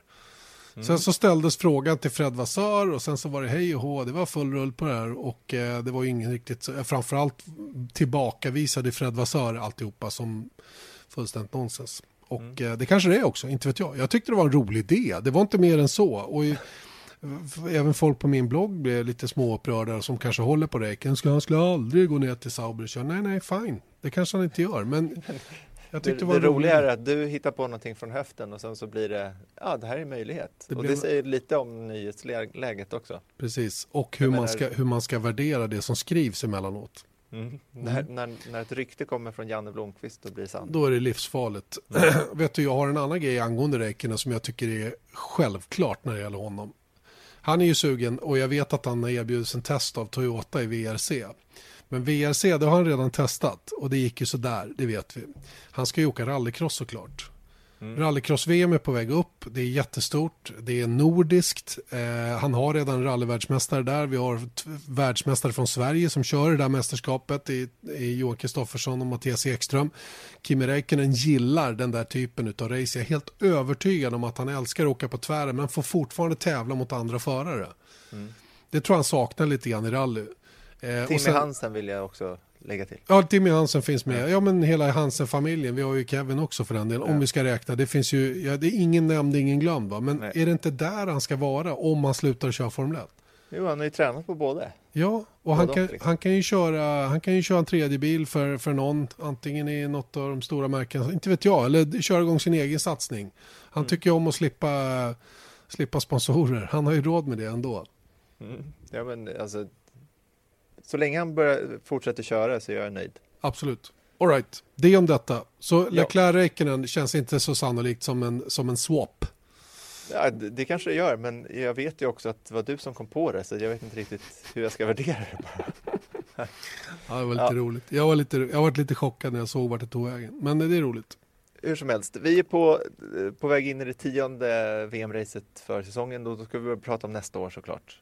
Ja. För att det är nämligen så att eh, eh, det, kalendern för 2019 började florera rykten runt och det som eh, det senaste som har rapporterats är att det talar för en tidig start av F1-VM 2019 den 14 till 17 mars på, på Albert Park då. Mm. Och då är den då tidigare lagd på grund av krocken av säsongstarten av AFL, alltså det där Aussie Rules Football, det är som rugby typ. Eh, Det har krockat samma helg eh, de senaste två åren. Och det här skulle då innebära att den tidigaste starten av F1-VM sedan 2005, vilket också betyder att vi har en mycket kortare vinter att se fram emot. Ja, underbart. Eller hur? Ja, det tycker jag om. Mm. Och sen så är det ju i övriga rykten då att det ska vara fortsatt 21 race nästa år, men ingen trippel och det kanske är tack vare en tidigare start då. Så Och det att vi inte har något fotbolls-VM. Ja, just det, så kan det vara. Mm. Men vad då? det går ju under fotbolls-VM nu också. Jo, jo, men de har ju tryckt ihop det för att inte krocka med VM-finaler och grejer. Tror jag i alla fall. Jag är inte riktigt säker. Men jag följer inte VM så noga. Ja, det var ju därför det var konstig starttid i Frankrike. För, Exakt. övrigt, för att det skulle krocka med England-Panama-matchen eller Just det. sånt där. Just det. Hur som helst. Men det sägs att eh, Hockenheim kommer åka ut eh, och istället eh, Miami kommer åka in då. Mm. Att det skulle då vara swappen på, på kalendern. Och eh, ja, det är Det är ett klockrent byte kan jag säga. rent resedestinationsmässigt så är det inget problem. Det är alla rätt, verkligen, om jag får jämföra Hockenheim med Miami. Det Mm. måste jag säga, det, det hedrar dem. Alla dagar i veckan. Inget Verkligen. ont om tyskar och Hockenheim, men det är inte så, det är inte så roligt där. Mannheim. Det är väl härligt. Toppen, toppen ställe. Ingen AC. och- Hur som helst, eh, det här ska ju då World Motorsport Council då, de ska ju mötas om det här i oktober och det är då vi kan förvänta oss en bekräftad kalender. Just så, just så. Jag vet ju inte ens om jag har kontrakt nästa år, så att det, det, kanske, är- det kanske är akademiskt för min del. Ja, men du ska ju ändå kolla på tv, eller hur? Ja, det vet jag inte. Jag kanske överger sporten i sådant fall. Ja, det är så. Ja, ja. nu, nu- får ni höra live-förhandlingar här. Exakt. Med, eh, Erik och jag, vi tar det direkt här. Ja, men det var någon som efterfrågade silly season även för vår del. Så att, mm. Nej, det ser inte bra ut för Janne Blomqvist, om nej, jag säger så. nej. nej, jag har ju tre, fyra andra fina erbjudanden så att det är lugnt. Också Formel 1. Ja, ja. Ja, ja.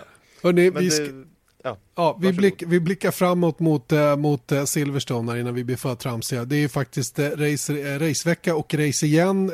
Silverstone som är lite intressant av många skäl. Och vi börjar med att lyssna till, till Mario Isola, då, Pirelli Motorsports chef, om vad som gäller kring däcken på, på Silverstone och Storbritanniens Grand Prix. Pirelli Race Preview. Pirelli. Power is nothing without control. Yeah, Silverstone is uh, one of, the most severe of the championship. So we go there with hard, medium, and soft. Um, it is a, a circuit where we have the probably the highest lateral energy. It's more on lateral compared to longitudinal energy because uh, there are a lot of uh, fast and flowing corners um, that obviously are putting a lot of uh, lateral energy. New tarmac also in Silverstone, similar to the one we have in Barcelona and Port Ricard, but slightly different because it's a bit more open. The texture is a bit more open, mainly for the water drainage because in Silverstone, obviously in UK, it's easy that you have uh, rain conditions. So the, the tarmac has this characteristic. So in terms of roughness, we already measure it, and uh, it's a bit more aggressive compared to Barcelona and Port Ricard. But the characteristics are similar. That means that uh, Compared to the old one is smoother, but still with a lot of grip and low degradation. That's why also in Silverstone we are going with a reduced uh, thickness. Um, we went to Silverstone a few weeks ago in a GT cars, and uh, the um, pole position was two seconds quickest than last year, and it's quite a lot if you consider that GT cars have very a very small development. I mean, talking about the cars and the tires, you don't have the same degree of, the, of development you have in Formula One. So two seconds uh, are probably coming from the tarmac and the tarmac characteristics. So I can imagine that also in Silverstone we are going to to see very fast laps. And um, not a lot of running on the hard tire uh, overall in the season. What what does that make for the team? Do you think a big challenge? They know this tire from last year because the the hard tire is the medium from last year. It's slightly different compared to the other compounds because it's a low working range. While you know that from the let's say the medium uh, to the hypersoft we have decided to change our approach and to have a working range that is decreasing with the hardness of the compound.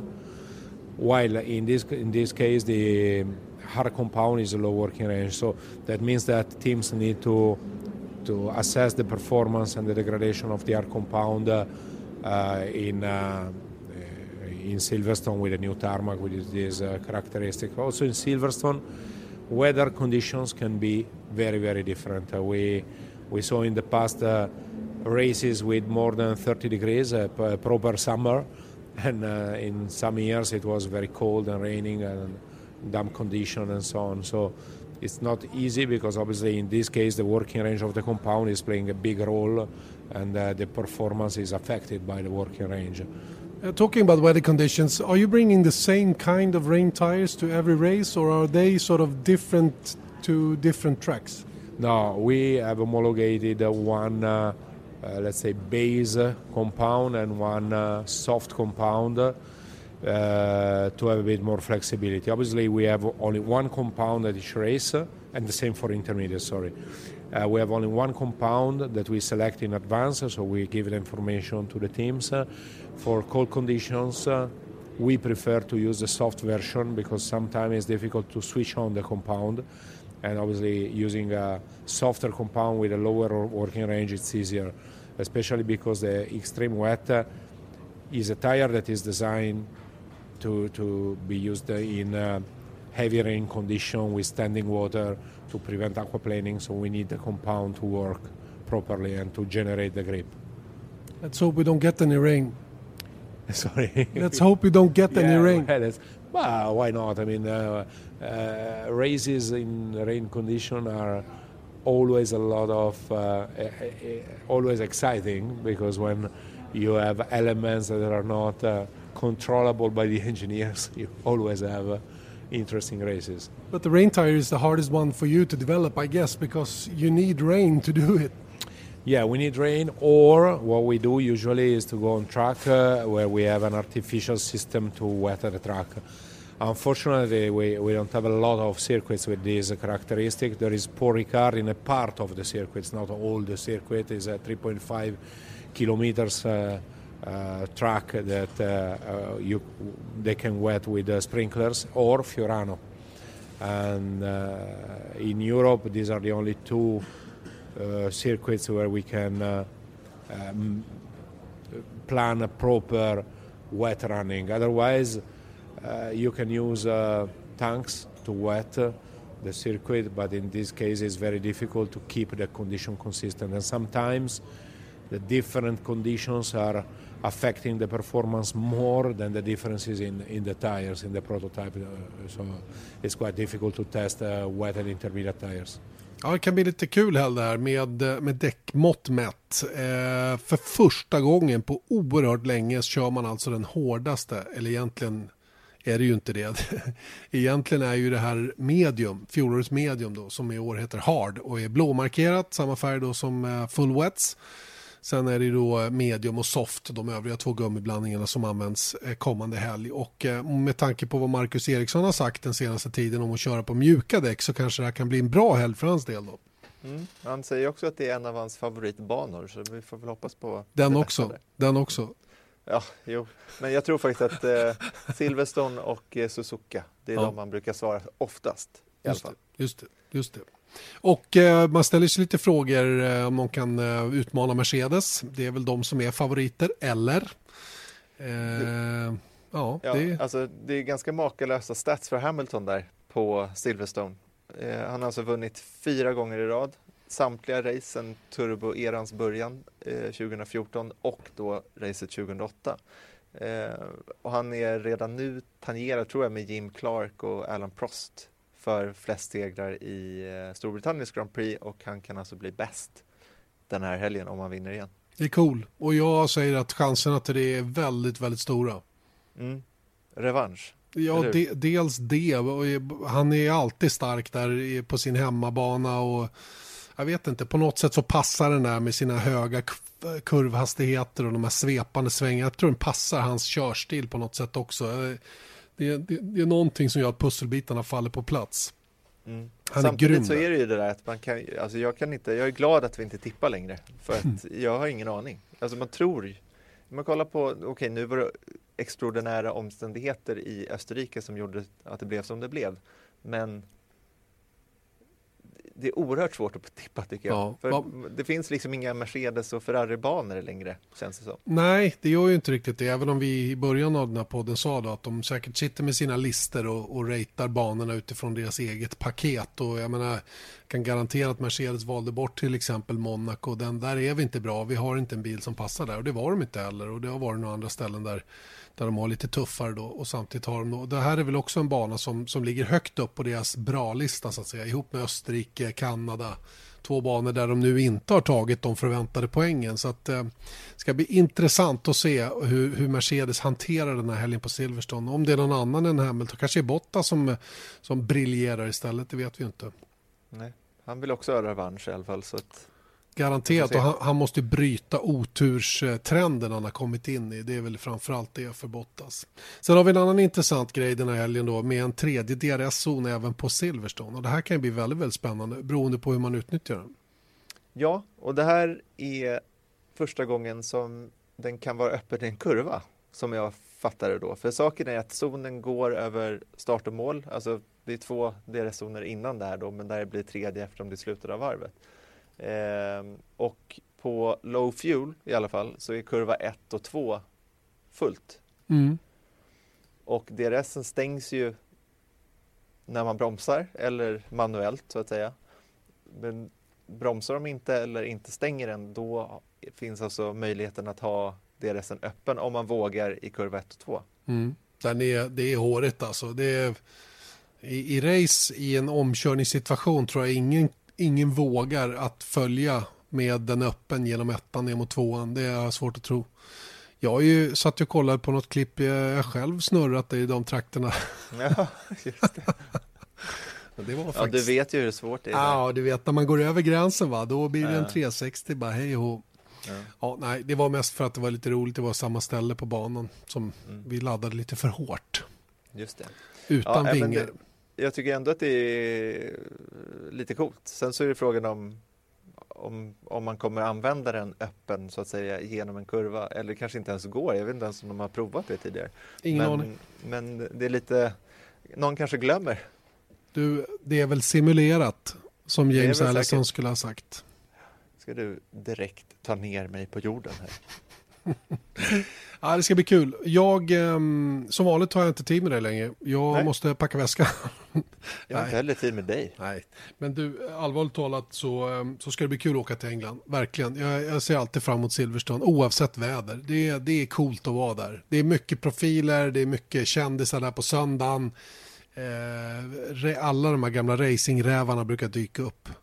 Mm. Man kanske till och med får träffa John Watson och Ben Edwards tillsammans. Uh, Wow. Återuppliva gamla minnen. Vilken grej. Det vore tungt. Mm. John Watson ska dit med Ja. sin, eh, ja, vad blir det, svärdotter Nina Kennedy. Just det, just det. Hon är på besök Ja. där. Vad kul. Jättebra, Ska vi sluta tycker du? Det måste vi göra för jag Ja. får slut på batterierna här. Ja, det är bra. Det är bra. Ja. Vi säger tack och hej då. Och på återhörande om en vecka igen i Formel 1 poddsammanhang. Vill ni se när sändningstiderna ligger så är det Instagrams eh, eller sociala medier helt enkelt för Viasat Motor och för F1-podden som gäller. Yes, Toppenbra. Hej då. hej då! Vesat Motors F1-podd presenterades av byggvaruhuset Bauhaus.